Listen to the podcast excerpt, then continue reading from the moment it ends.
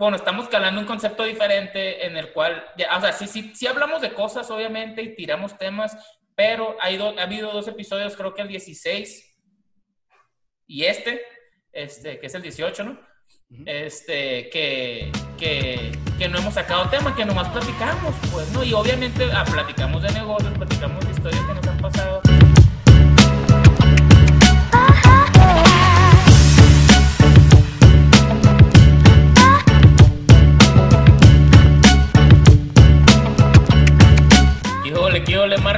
Andamos? Muy bien, ¿y tú? ¿Cómo andas, Mariano? Ya vi que te serviste un clamatito. Mira. Eso es todo. Que te está diciendo ahorita que la neta, la neta, ando bien crudo, Marco, porque, porque fui a un, a, un, a un cumpleaños de un amigo, obviamente a toda distancia, y con el calor que está haciendo en Tucson, y cuéntate, ya tomaste ocho botes, pues ahorita clamatito a gusto. Pero pues aquí con el calor, ocho no hacen nada. no hacen nada, exactamente. ¿Tú qué te andas tomando? Una Kilt Lifter, que es de la compañía de Four Peaks, también acá de la región. Allá de Flagstaff, ¿en dónde están esas? Se me que sí, fíjate. Este, sé que es de Arizona, pero no sé de dónde. Debería averiguar antes de oh. empezar a hablar. Oye, Marco, este, que fuiste a Flagstaff esta semana, ¿no? ¿Cómo, cuéntanos cómo te fue, qué hiciste allá, grabaste algún blog Sí, me aventé uno. Me aventé uno y me quedé con el pendiente de grabar otro porque la ciudad en sí tiene muchos elementos bien interesantes. O sea, el diseño urbano y arquitectónico de Flagstaff se me hace que es el más diferente de todo lo de, lo de Arizona. Pero que, que tan cansado y tenía tanta chamba que no alcancé a grabar ya ese. Pero sí, me aventé uno sobre el tema de libertad y subimos Mount Humphrey, que es el cerro más alto de Arizona. Me lo aventé con mi canal, Luis Carlos. Ajá. Eh, ya, y ahí salió, salió, un, buen, un buen blog, ahí los que lo quieran ver, está en YouTube, salió buen contenido. ¿Ya lo tienes en el canal? Sí, ya, ya la subimos, ajá. No lo he visto, pero ratito me lo he hecho, güey. Este, los que haces, los que, todos los que suben los he visto están padres. Me gustan. Ahí va, estoy agarrando la onda. O sea, está, está complicado editar, producir, o sea, sí, sí no, no, no está tan fácil, pero siento que es un tema que tenemos que aprender a, a sacar videos, a hacer videos, a producir videos. O sea, estamos en la era de todo lo visual, ¿no? Y, y, y, como lo hemos dicho antes, no importa la calidad, no importa la cámara, no importa qué celular tengas, este, mientras subas videos es mejor a no subir, pues, ¿no? O sea, estás produciendo siempre. Pero no justifica, o sea, porque el chiste está bien que haya empezado medios verdes los videos, pero ya después de varias semanas y de varios meses se tiene que notar el aprendizaje. Pues. Ajá, no, si, si, no, pues hay gente que 30 años después está haciendo la misma calidad de trabajo que hacía eh, al principio y eso pues no, no lo justifica, ¿no? ¿Sabes que Yo me dado cuenta que cada que hago un video, ya sea, ya sea cuando hacemos que me mandas los, los looks o que hago un corte para mi canal de Instagram, para mi página de Instagram, cada que subo un video digo, chin, hubiera hecho esto. Entonces, al siguiente video ya lo hago y ya se me queda grabado que hacer eso en ese video, ¿no? Entonces al que sigue digo, chin, ¿por qué no hago esto? Entonces voy viendo la diferencia de cuando empecé a hacer los videos ahorita digo, wow, o sea, de poquito en poquito, pues pero la cosa es que cada vez vayas mejorando y vayas aprendiendo del tipo de video, ya sea tan sencillo como antes ponía el foco de la lámpara de noche, por la lámpara del, del, del tocador, haz de cuenta, y ahorita pues ya tenemos la, la LED, o sea, y, se va, va, cambiando, pues cositas chiquitas que hacen que el video se vea fregó. Sí, sí, sí. Y es lo mismo con todo, eh, o sea, es, el concepto de hands-on learning, pues, de por mucho tiempo en todas las ramas de todas las industrias, el concepto de aprendizaje era ir a la escuela, escuchar a un maestro hablar, cuatro años, ocho años, doce años, y era puro tomar notas, escuchar, aprender y memorizar, ¿no? Y en el mundo moderno, eso, eso ya no es relevante, pues porque ahorita todo cambia tan rápido que para cuando te gradúas ya cambió toda tu industria. Entonces, siento yo que la única manera de, aprender, digamos, en, este aspecto eh, en la industria de la producción eh, de, de, contenido audiovisual es aprendiendo e intentándolo. Obviamente sirve si tienes las bases, si estudiaste algo relacionado de comunicación o de diseño, pero pues, hands-on learning y así, así siento que es la manera de hacer casi todo. Digo, hay industrias donde eso, pues no puedes meterte a la medicina y hacer eso, ¿no? Porque... Voy a operar así, voy a aprender. Sí, sí, sí. Y hay gente que sí lo hace, ¿no? Lo de la construcción, ¿no? Que se meten a, a construir edificios y no saben ni colar cemento. madre. Oye, pero digo, la mayoría, la mayoría de las de las industrias, de las carreras, es mucho hands-on. O sea, sí, por ejemplo, los ingenieros salen, saben mucho de matemáticas y se gradúan y todo, pero también ellos te dicen, no sabes nada cuando te gradúas, pues, o sea, sabes la, la teoría, ¿no? Y lo que te aprendiste en la escuela y la chinga, pero para, para por ejemplo, para hacer un, un, arquitecto, para diseñar un edificio, una escuela o lo que sea, vas a tener que aprender viendo a otro arquitecto que tenga más experiencia, pues. Sí, y, y, lo mismo con emprendimiento, o sea, digamos en el tema de startups. O sea, puedes estudiar negocios, puedes estudiar management, puedes estudiar todas estas carreras relacionadas al mundo de, del negocio, pero hasta que no te metes a lidiar con clientes, a pelearte con empleados, a, este, a ver demandas del gobierno fiscales que no tienen razón de ser, o sea, en verdad no sabes nada hasta que lo haces y te das cuenta que, que es, cada, cada, una de esas teorías que aprendiste eh, mm, es un mundo en sí que haberlo leído, haberlo escuchado, en verdad no te sirve de mucho, a lo mejor poquito, pero no de mucho. Y, y yo siento que también cuando, cuando estás emprendiendo, pues vas empezando el negocio, está bien no saber, güey. Está bien no saber todas las trabas que te pueden pasar, porque si te pones a pensar, no, es que me va a votar aquí, me va a votar aquí, me va a votar allá, te puedes medio desanimar. Entonces está mejor aventarte a la aventura, sacar tu idea y, ir, este, conquistando cada, cada bronca que se te aparezca, ¿no? Que te vaya, o sea, ir, aprendiendo, ir pasándola. Ok, ya le dices a la gente, ¿sabes que A lo mejor en este ya vas a saber si este negocio te truena o lo que sea, vas a saber en el que sigue. ¿Qué esperar, pues, no? Pero ya te animaste, pues, ya, ya, ya diste el primer paso, ya diste el primer salto, pues, que si la piensas mucho, cambias y no lo haces, ¿no? Bueno, la mayoría de las personas. Y, digamos, ese es el caso en el tema de emprender, pero emprender con cualquier tipo de, de, este, digamos, proyecto técnico. O sea, sí, en general, emprender un negocio, pues sí, pero si estamos hablando de emprender videos, emprender diseño gráfico, emprender obras de arte, emprender este, urbanismo táctico, arquitectura, o sea, el emprender, e, escribir un libro, e, e, este, empezar un blog, o sea, hay mil cosas que cada uno es un emprendimiento en sí, pues no significa que lo estés haciendo como tu último negocio, sino que como una herramienta que quieres practicar. Exacto. Y, y, que, y que, se puede, va a ser una rama de algo que estás haciendo ahorita también, ¿no? este, hablando, de, hablando de blogs, quiero darle un shout out, güey, a mi mamá, güey, porque hace cuenta que mi mamá, ella estudió en, en, estudió, no la carrera, pero estudió unos cursos cuando se graduó de la universidad en Italia. Entonces, hasta hace como unos 10 años para acá, se ha ido todos los, todos los años, uno o dos meses, a estudiar cursos de italiano, a refrescar todo, ¿no? Entonces siempre me dijo mi mamá que quería hacer un blog de Italia, de las experiencias, etcétera, etcétera. Entonces yo siempre digo, aviéntate, aviéntate, no la pienses, lánzate, vas mejorando las cosas en el siguiente blog, no lo tienes que hacer perfecto, ¿no? Y mi mamá se queda callada, no, sí lo voy a hacer, sí lo voy a hacer, ma, no la pienses, hazlo ya, aviéntate. Y me dijo, mira, Mariano, ve todo lo que tengo. Ya empecé, me dice, y me enseñó todas las notas, todos los blogs los tiene ya listos, güey. Pero no los quiere subir todavía en internet hasta que estén bien. Ahora, ¿tú qué piensas de eso, Marco? O sea, que cada blog mejor lo hubiera subido de uno en uno y vaya aprendiendo, o ya tiene todos listos, van a estar perfectos y los voy a ir subiendo perfectitos cada uno. O sea, ¿cuál es la mejor manera que tú consideras de hacer las cosas? Pues? Yo creo que depende para qué. O sea, un blog, creo que vale más la pena irlo lanzando y mejorándolo eh, día con día, semana con semana, porque hay, se, o sea, le, perdonan mucha flexibilidad en cuestión de gramática, de contenido al, al, creador, este, porque sus seguidores saben que es algo que le pudo haber tomado un día nomás o una hora hacerlo. Ya si es publicar algo, o sea, un libro, por ejemplo, digo que también puede tener mucha flexibilidad, pero creo que ahí es donde sí tienes que darle un poquito más de cuidado a, la planeación, a la estructura, a, la editada, porque eso ya queda, ya no le puedes modificar mucho, pues ya no te dejan las publishers o incluso aunque sea self-publishing, ya no te permiten hacerle cambios significantes, ¿no?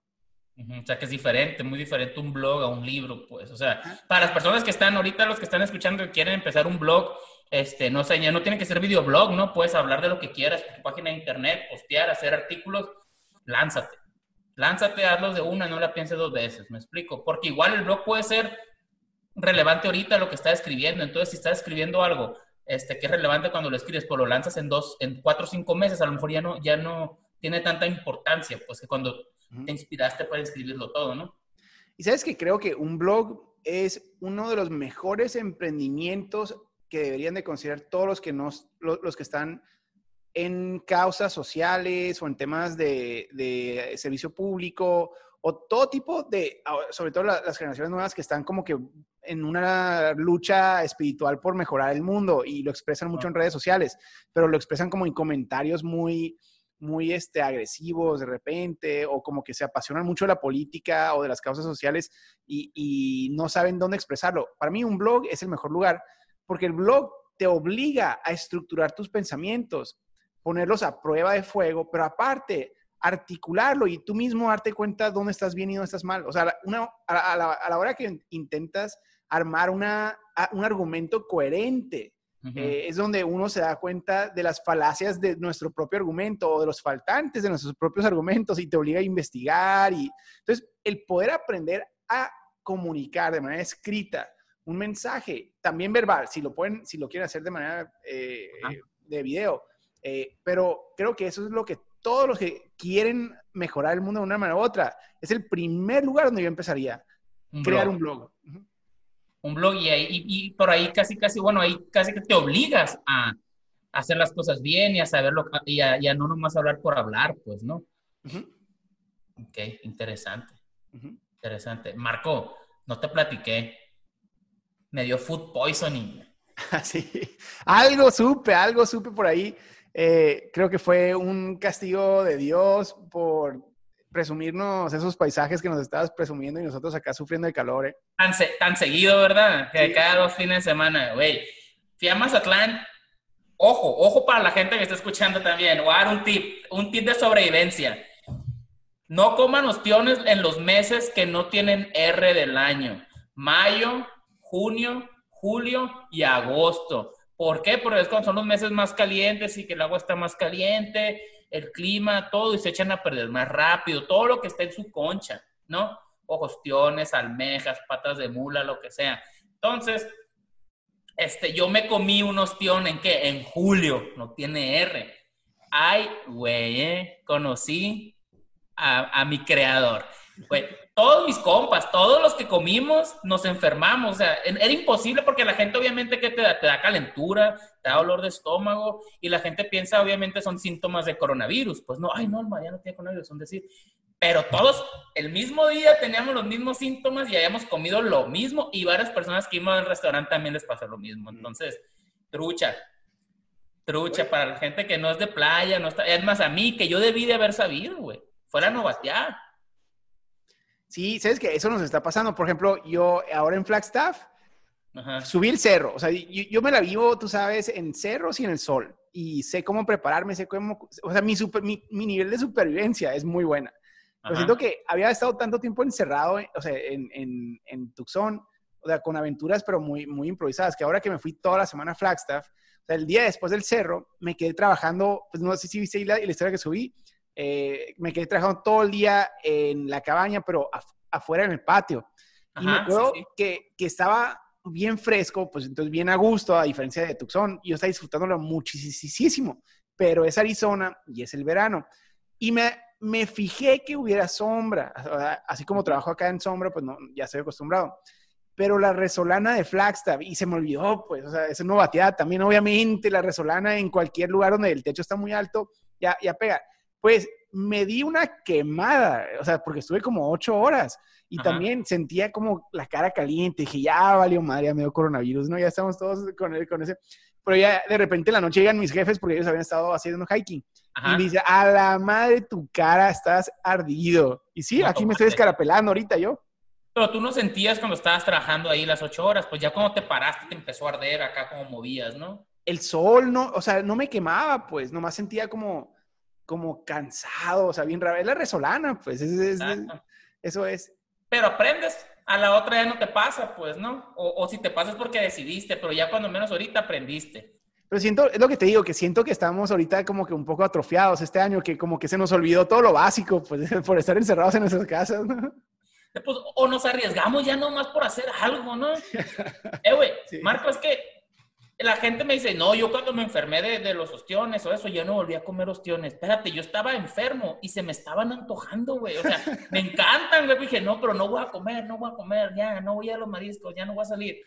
Este, vuelvo a comer, pero te lo juro, te lo juro, no vuelvo a comer en, en, épocas de calor, güey.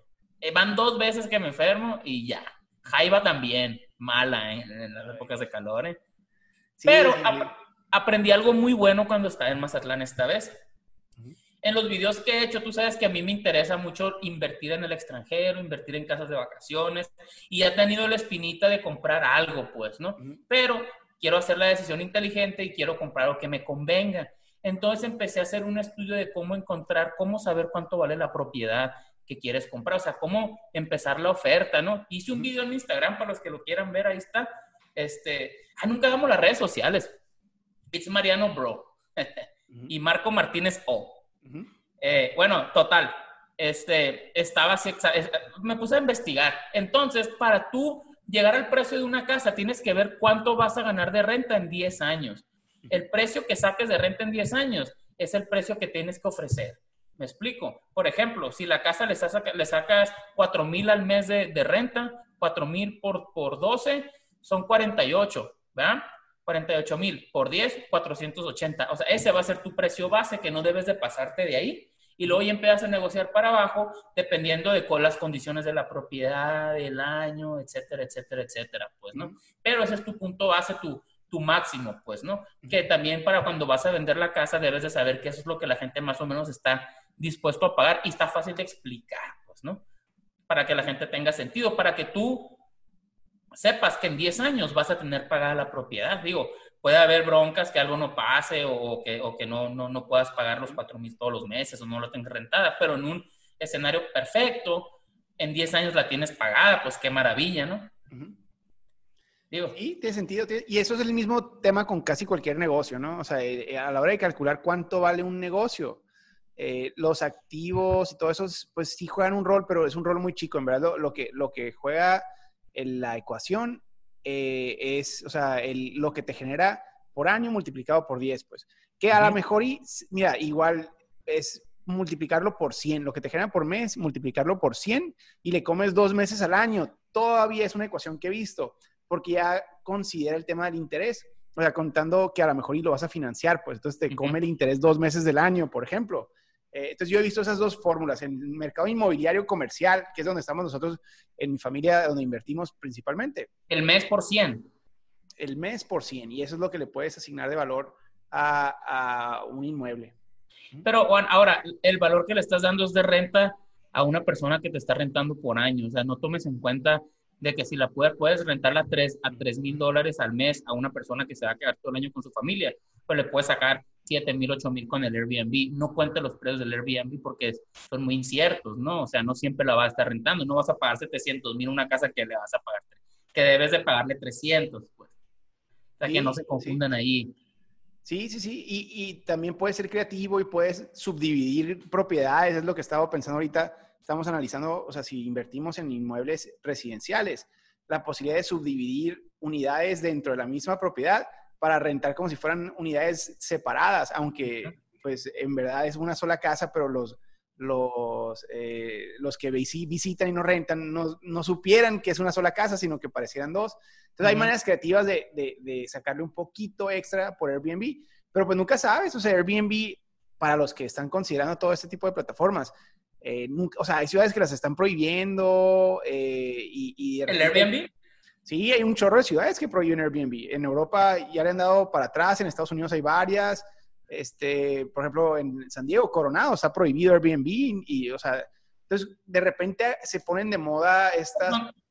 muy caché, ¿no? Tienen que ser lugares muy acá, muy, muy, muy exclusivos, ¿no? no, no, no creas. También cuando entran gobiernos eh, más progresistas, digamos, o antinegocios, eh, el Airbnb lo ven como, como un enemigo de los pobres, o sea, porque incrementa el costo de las rentas, o sea, y sí lo hace, ¿no? O sea, Airbnb cuando llega a una ciudad, lo que pasa que antes, digamos, si, si una, una persona mayor, una adulta mayor, que tenía eh, su casa, ¿no? eh, y la tenía comprada y no tenía ingresos y de repente entra Airbnb y ahora puede poner su cuartito extra en renta.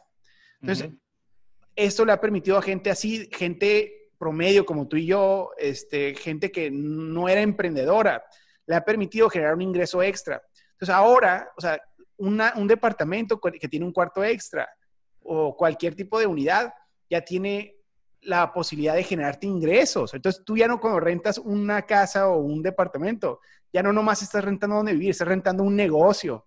Y la gente sí le ha sacado mucho provecho, pero esto hace que la demanda de la renta suba. Y como sube la demanda, la demanda de la renta, entonces suben los precios.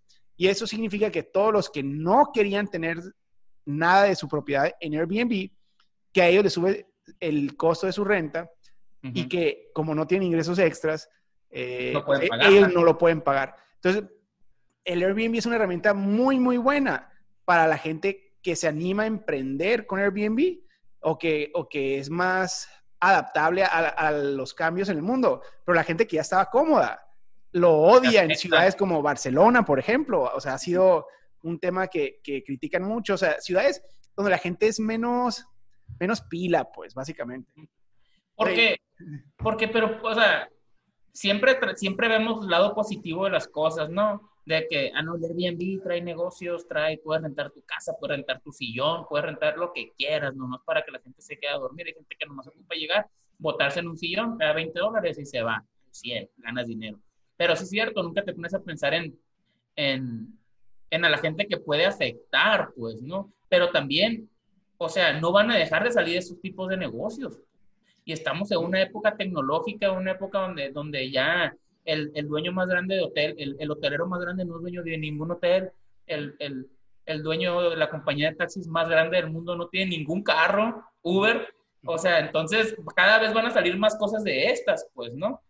Y, y hay que, no, no, ver el lado bueno o no, pero no te queda de otra, pues, o sea, vas a tener que... O sea, no, no te queda de otra. Tienes la opción de tú como ciudad o como país pelearte contra la evolución y la innovación y la tecnología.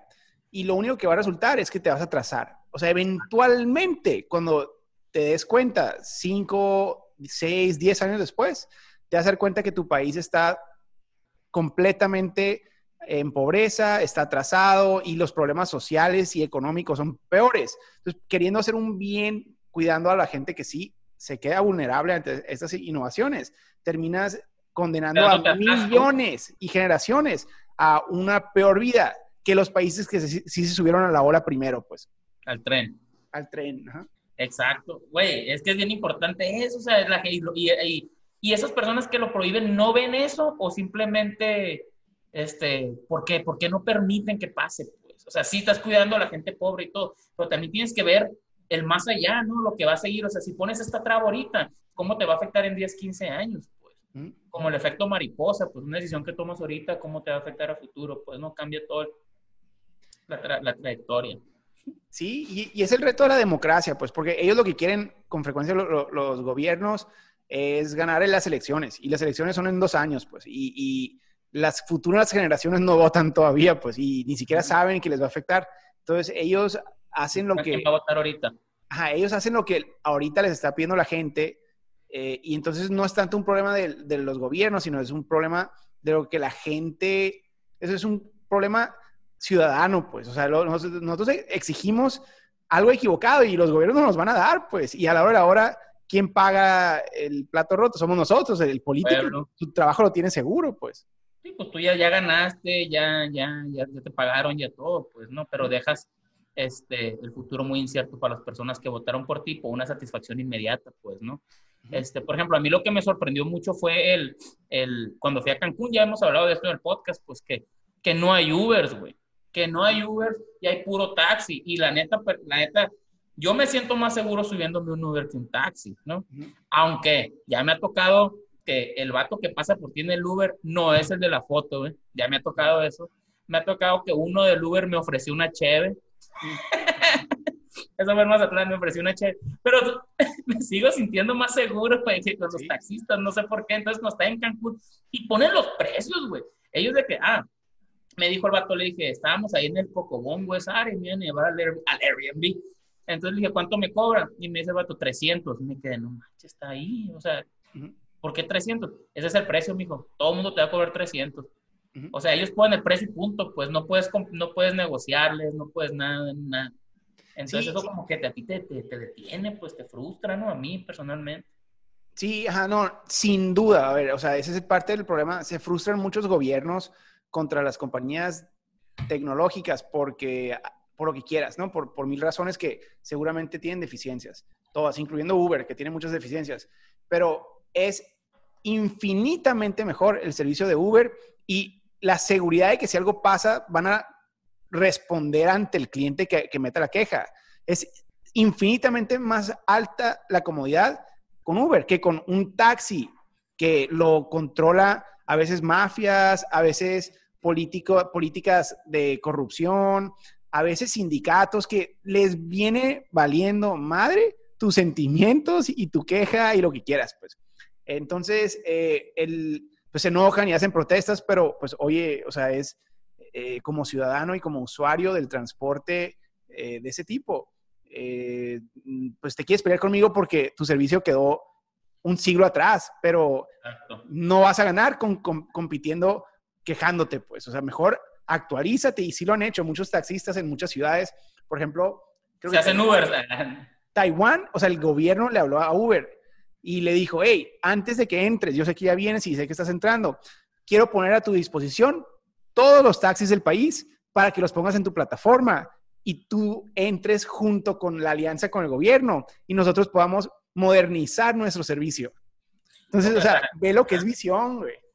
Y, que entonces todos los, de, de, repente todos los taxistas empezaron a trabajar para Uber. Exacto. Los entrenaron, les dieron el celular, los ayudaron a, a, echar a andar. Entonces ahora todos los taxistas pues encantados con la plataforma, me imagino. Pues, los que quieran. Los que quieran, porque no sé si te has dado cuenta que los usuarios de Uber en muchos países son usuarios, son, son, dan servicio en varias plataformas a la misma vez. Sí, Uber, Lyft. Ajá, entonces, por ejemplo, ellos como taxistas a lo mejor y tienen su sitio donde dan cierto servicio, pero a lo mejor ya en las horas que quieran puedan cambiarse a Lyft, pueden cambiarse a Uber. O sea, ellos ya se convierten en competidores y emprendedores también, pues. Y aparte le está cayendo dinerito de tres plataformas diferentes y siempre tienen trabajo, pues, ¿no? Oye, pero Fíjate, curiosamente, eh, me han platicado sobre todo adultos mayores ahorita con el tema de la pandemia, porque muchos adultos mayores eh, han encontrado un ingreso muy valioso a través de estas plataformas, en muchos, es, increíble. Pero una de las que más les da comodidad ahorita es con la entrega de comida. O sea, también están en, pueden estar en el servicio de transporte de personas, pero ahorita que no quieren trabajar con personas, ellos como adultos mayores, están nomás entregando comida en Postmates, en Uber Eats, en Cesti, bueno, con mi hermano que tiene la plataforma de Cesti, que también es competencia de ellos y es una super plataforma, un shout out para ellos, ¿no? ¿Cómo es el Cesti?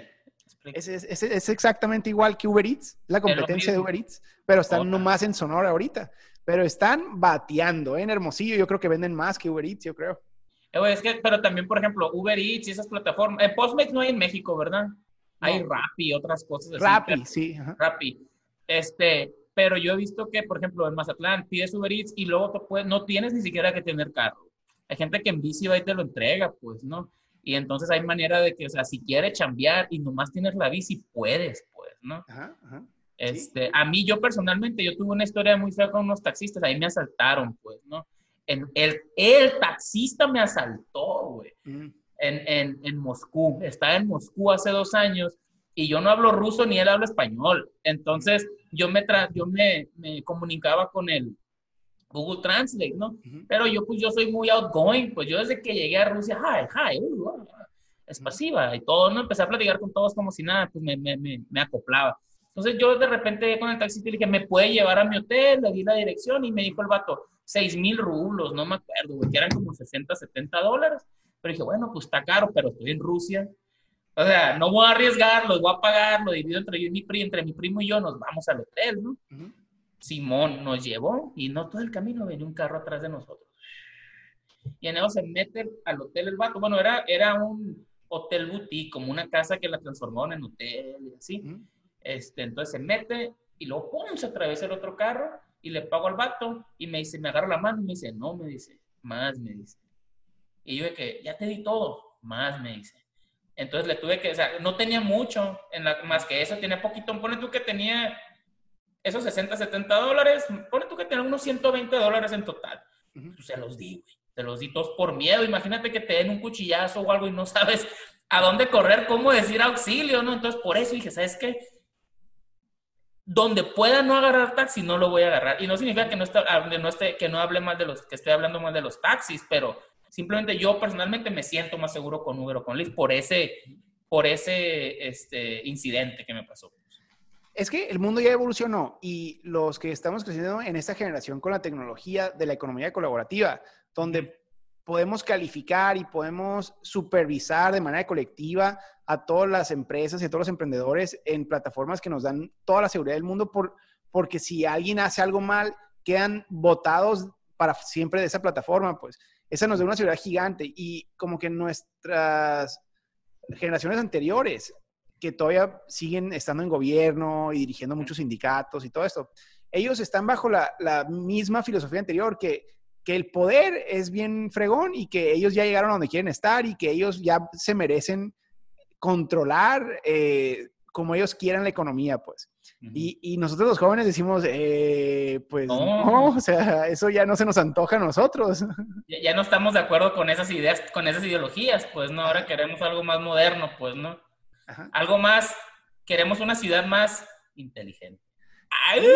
Y parte, fíjate, del tema de la ciudad eh, inteligente que, que, manejamos es el tema de la transparencia. O sea, es uno de los cinco ejes que yo manejo. Pero eso es, o sea, los jóvenes estamos acostumbrados ahora a la transparencia absoluta, donde sabemos quién controla qué, dónde presentar la queja, nos responden en tiempo real, se resuelve rápido todo tipo de problemas. O sea, eso es lo contrario a los modelos económicos y empresariales anteriores, incluso empresas, ¿eh? no nomás gobiernos, o sea, también te puedes analizar las empresas de la vieja escuela que te hacen hacer filas largas para hacer un trámite, ¿no? O sea, ve, a Telcel, por ejemplo, ¿no? Si quieres ir a meter una queja a Telcel, suerte, ¿no? O a uno de los bancos que siguen siendo operados por, pues, oligopolios de esos, este, que son corporativistas y están, tienen bien, este, coludidos con los gobiernos. O sea, son empresas que se quedaron atrás también y están ya en el olvido y, no sé por qué. Bueno, sí sé por qué, pero, o sea, ya urge, urge mm, competencia moderna, ¿no? Más, más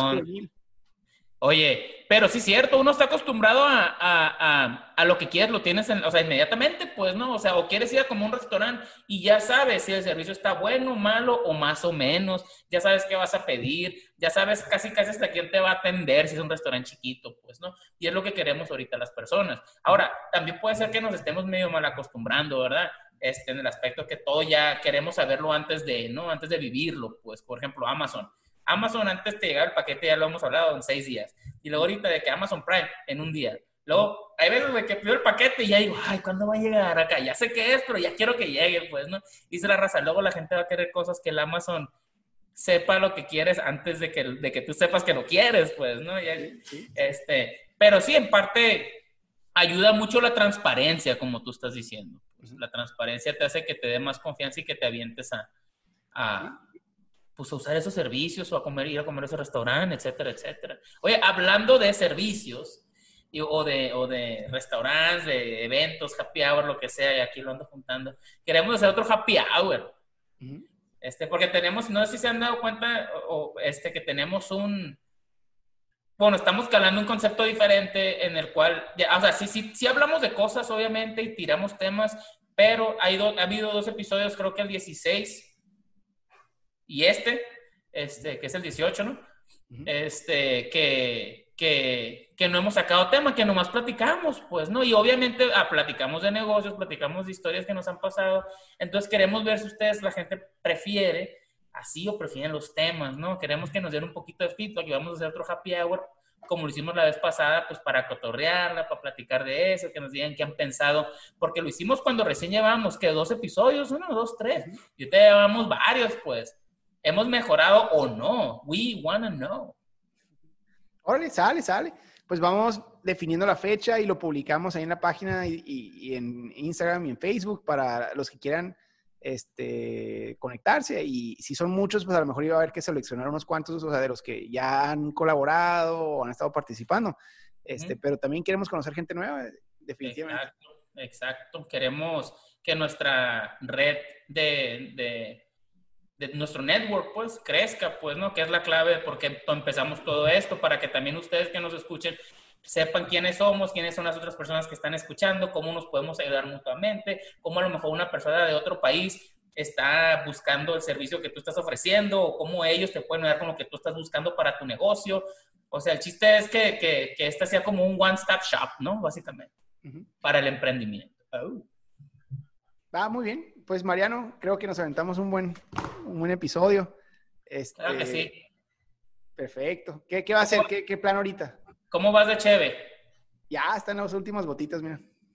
Órale. No, aquí llegó mi camarada. Porque, ah, el borrego, el que fue a la fiesta del 4 de julio. Ah, sí. Porque vamos a ir a Nogales. Ah, ya, ya, sale, vale. Sí, sí, sí. Está bueno, pues, Marco, entonces, pues nos vemos la semana que entra, entonces, güey. Órale, muy bien, muy bien, Mariano. Pues un gusto como siempre. Igualmente, men. Salud. Salud, salud. Bye bye.